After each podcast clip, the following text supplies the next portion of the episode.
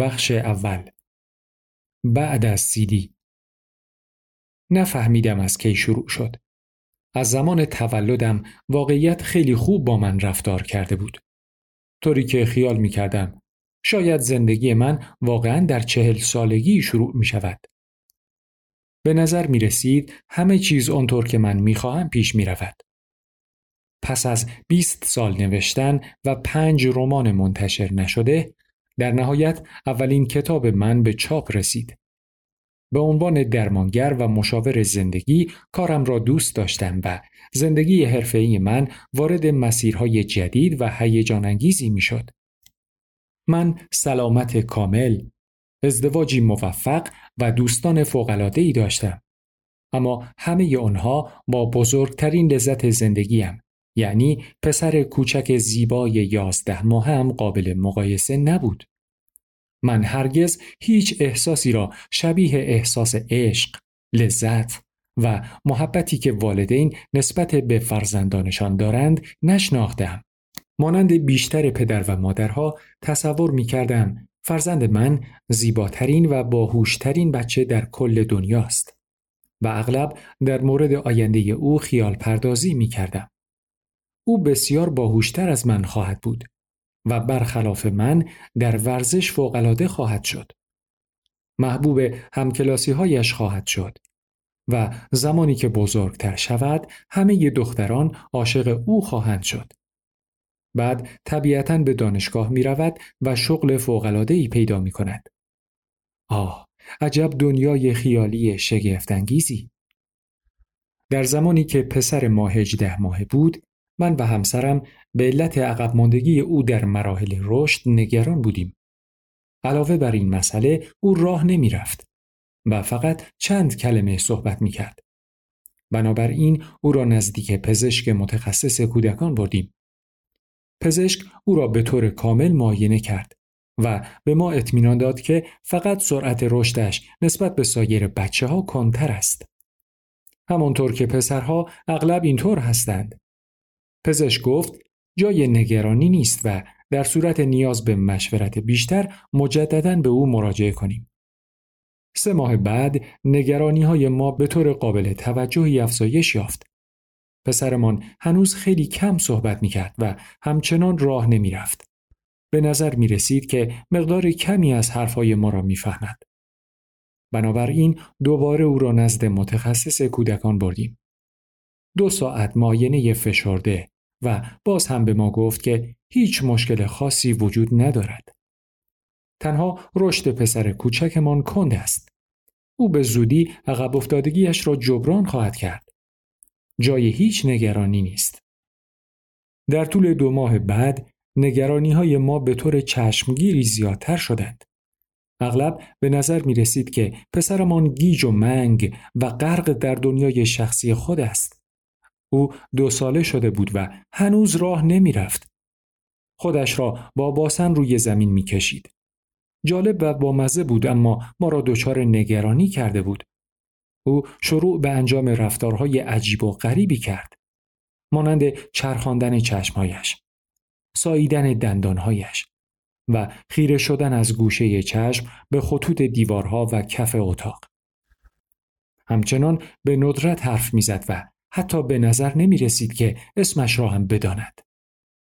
بنابراین ما به سراغ گزینه دوم رفتیم.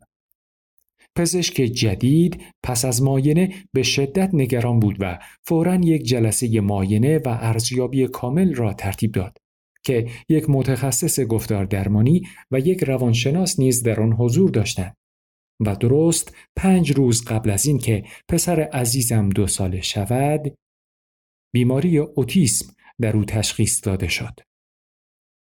دنیای من از هم پاشید. هرگز چنین دردی را در تمام زندگیم تجربه نکرده بودم. اوتیسم واژه‌ای شبیه سرطان یا ایدز است. وقتی در یک مکالمه روزمره آن را میشنوید ناخداگاه لرزه بر اندامتان میافتد وقتی که متوجه می‌شوید که این بیماری در فرزندتان تشخیص داده شده است درست مانند آن است که کسی چاقو در شکم شما فرو برد. آن را بپیچاند و دل و رودتان را بیرون بریزد. گریه کردم زجه زدم و فریاد کشیدم. نمی‌دانستم که ممکن است تا این حد درد کشید. من شکستگی استخوان را تجربه کرده بودم. به بیماری سخت دچار شده بودم و شاهد مرگ عزیزانم بودم اما درد همه این اتفاقها در مقایسه با این موضوع بسیار ناچیز بود. دکتر الیزابت کوبلر پنج مرحله برای سوگ توصیف کرده است که عبارتند از انکار، خشم، چانه زنی، افسردگی و در نهایت پذیرش. اگرچه او به طور خاص به مرگ و فوت اشاره می کند اما این مراحل در همه انواع فقدان، شک و آسیب می تواند به کار برده شود و نیز به صورت مجزا و شفاف نیستند و بسیاری از افراد همه آنها را تجربه نمی کنند. همچنین هیچ نظم و قانونی در ترتیب رخ دادن این مراحل وجود ندارد. آنها گاهی به طور همزمان اتفاق میافتند معمولا مانند جزر و مد در جریان هستند و در هم آمیخته می شوند و اغلب به نظر می رسد که خاتمه یافتند. اما ناگهان دوباره شروع می شود. در مورد سیلی های واقعیت خفیف ممکن است هیچ سوگی را تجربه نکنید. ولی برای فقدان و بحرانهای بزرگ شما به احتمال قریب به یقین برخی از این مراحل را تجربه خواهید کرد. بنابراین اجازه دهید به طور مختصر به آنها بپردازیم. انکار به یک امتناع آگاهانه یا ناآگاهانه یا عدم توانایی در اذعان واقعیت یک رویداد اشاره دارد. انکار می تواند به صورت عدم تمایل و بیمیلی در مورد صحبت کردن یا فکر کردن درباره اتفاق خود را نشان دهد و یا حتی تلاش برای وانمود کردن به اینکه اصلا اتفاقی رخ نداده است و یا یک احساس نافذ غیر واقعی بودن مانند احساس سرگردانی و گیجی یا تصور اینکه این اتفاق فقط یک کابوس بوده است. در مرحله خشم ممکن است از دست خودتان سایرین و یا خود زندگی عصبانی باشید. و البته خشم خیشاوندان نزدیکی دارد که غالبا سرزده میآیند. تنفر براشفتگی خشم شدید غضب یا حس قوی از بیعدالتی بیانصافی و یا خیانت. چانهزنی به معنی تلاش برای به توافق رسیدن بر سر معامله است که واقعیت را تغییر می دهند. می تواند شامل هر چیزی باشد. از جمله درخواست از خدا برای یک مهلت یا درخواست از جراح برای تضمین موفقیت جراحی. این مرحله غالبا با افکار پوچ و واهی و تخیلی در مورد دیگر واقعیت های ممکن همراه است. ماننده اگر فقط این اتفاق رخ داده بود یا اگر فقط آن اتفاق رخ نداده بود. متاسفانه مرحله افسردگی به غلط نامگذاری شده است. این مرحله اصلا به معنای تجربه اختلال بالینی رایجی که به نام افسردگی شناخته می شود نیست بلکه به هیجانات طبیعی غم و اندوه، رشک و تأسف، ترس و استراب و بلا تکلیفی اشاره می کند که واکنش های طبیعی انسان برای فقدان و ضربه روانی است. در نهایت مرحله پذیرش شامل صلح با شکاف واقعیت به جای ستیز با آن یا اجتناب از آن اشاره دارد. چند ماه بعد از تشخیص بیماری در پسرم متوجه شدم که چند بار همه این مراحل را تجربه کرده بودم. در زمان نوشتن این کتاب بیشتر از سه سال از سیدی واقعیت می گذرد و من در طول این زمان مسائل بسیاری آموختم و رشد کردم. با اینکه این سیدی اکنون خاطره دوری در ذهن به شمار می آید اما شکاف واقعیتی که ایجاد کرده است همچنان باز است. بنابراین همانطور که این کتاب را مرور می کنیم من سفرم را با شما در میان می گذارم تا بسیاری از اصول موجود در این صفحات را توضیح دهم. ممکن است کلیشه‌ای به نظر آید که بگویم اگرچه سفرم طولانی و سخت و دردناک بود اما فوقالعاده ارزشمند بود در طول مسیر علاوه بر غم، ترس و خشم لذت، عشق و شگفتی های زیادی را تجربه کردم و کاملا انتظار دارم که شما هم احساساتی مشابه را در مسیرتان پیدا کنید. البته ممکن است شکاف واقعیت شما با شکاف واقعیت من و حتی سایر افرادی که می‌شناسید متفاوت باشد.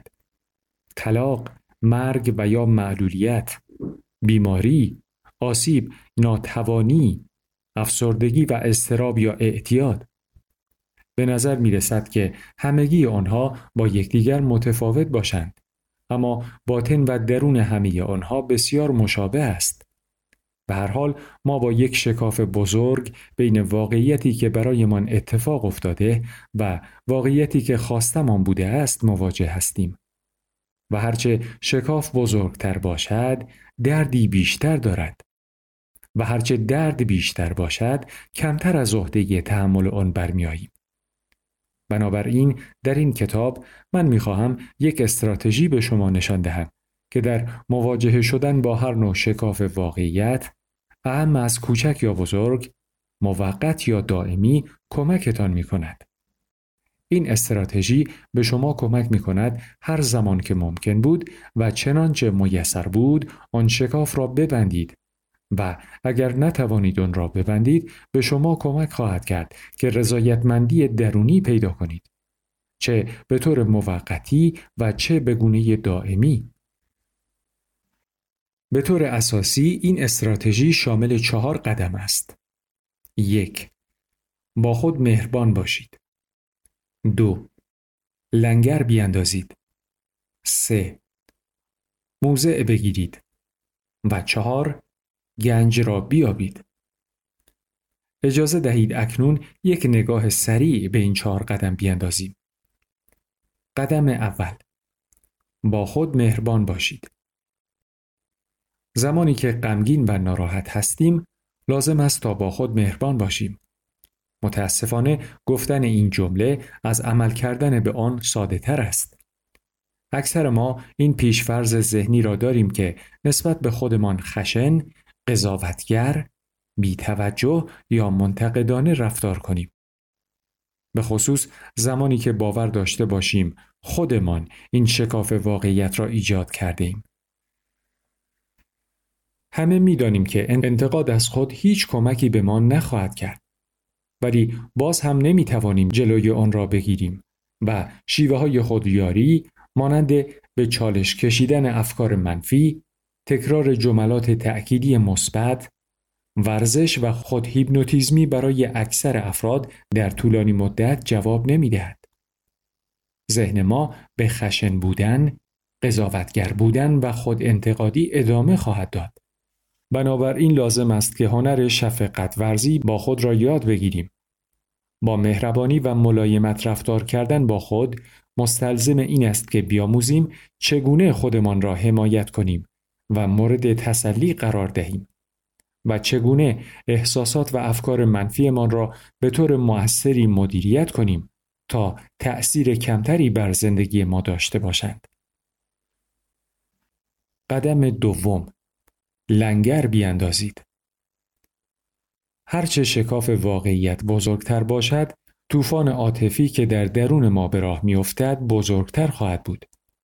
امواج احساسات دردناک جسم ما را در هم می شکنند و افکار نامهربان وحشیانه درون ذهن ما می وزد. زمانی که طوفان احساسات و افکار ما را فرا می گیرد ناتوان و درمانده می شویم.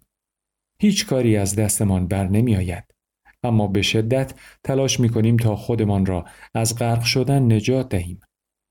بنابراین وقتی گرفتار طوفان می‌شویم باید لنگر بیاندازیم تا بتوانیم اقدامی مثبت انجام دهیم. لنگر انداختن به معنای رهایی از طوفان نیست بلکه ما را تا زمان عبور طوفان استوار و محکم نگاه می دارد.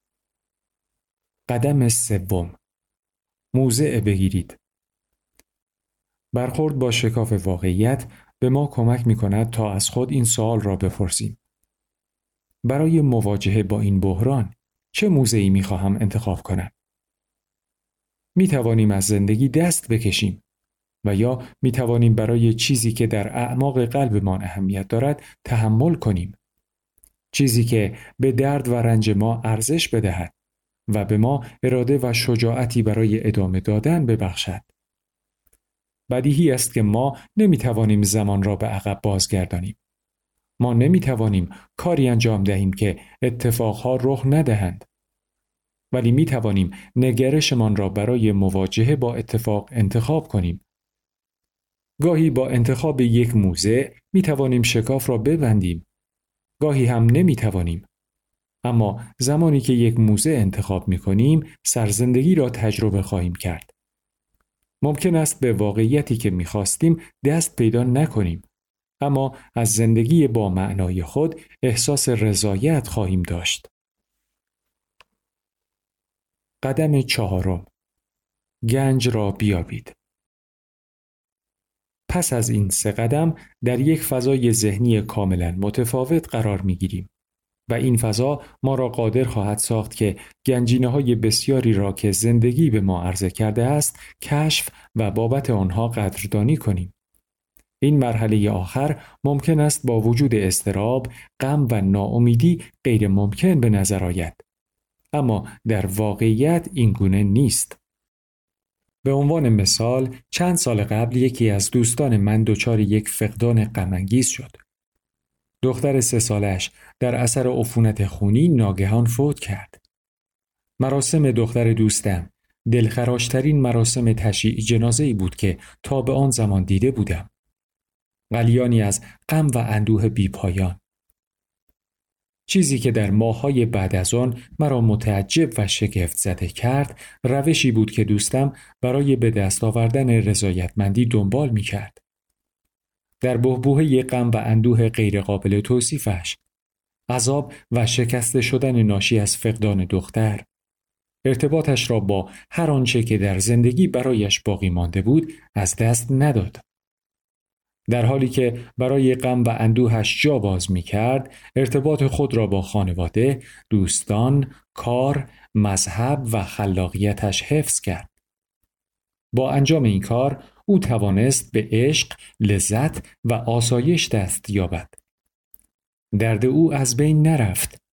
من شک دارم که هرگز از بین برود. شکاف واقعیت او بسته نشد.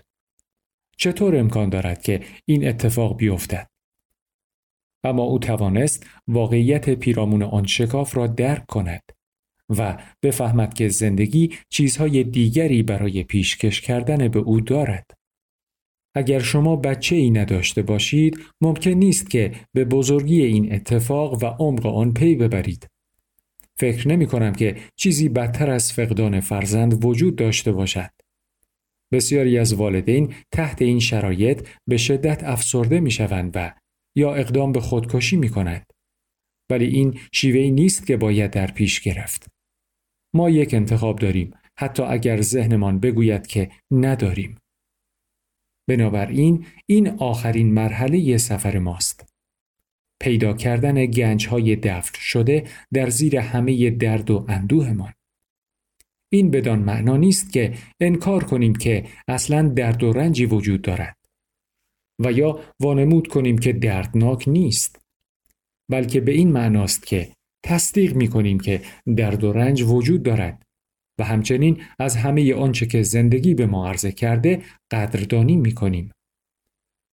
در این مرحله شاید ذهنتان شروع به اعتراض کند. ممکن است پافشاری کند که وضعیت شما با وضعیت سایرین متفاوت است. در صورت بسته نشدن شکاف واقعیت، زندگی بی معنا، توهی، پر از بدبختی و طاقت فرسا باقی خواهد ماند. اگر چنین است مطمئن باشید که این افکار کاملا طبیعی است و ممکن است بسیاری از افراد چنین افکاری را داشته باشند. و اگر من تلاش کنم که ذهن شما را متقاعد کنم که نظر و عقیدهش اشتباه است به یقین شکست خواهم خورد. برای مثال من می توانم تحقیقات بسیار وسیعی که در زمینه درمان مبتنی بر پذیرش و تعهد یا همان ACT را که در مجلات روانشناسی برجسته منتشر شده است نقل قول کنم که نشان می دهد ACT در مواجهه با هر چیزی از افسردگی و اعتیاد تا کاهش استرس در کار و کنار آمدن با تشخیص سرطان می تواند به طور موثری عمل کند. اما ذهن شما می تواند به آسانی همه اینها را با یک گفته رد کند. این گفته آرام در ذهن شما که این بدان معنا نیست که این روش برای من هم مناسب باشد و من نمی توانم برای آن استدلالی بیاورم. به احتمال خیلی زیاد این روش به شما کمک خواهد کرد اما من نمی توانم آن را به شما تضمین دهم. البته می توانم تضمین کنم اگر به این دلیل که ذهنتان به شما می‌گوید این روش برای تو کاربردی ندارد خواندن کتاب را متوقف کنید. چرا که در این صورت و در صورت تایید این فکر قطعا هیچ نتیجه ای از این کتاب نخواهید گرفت.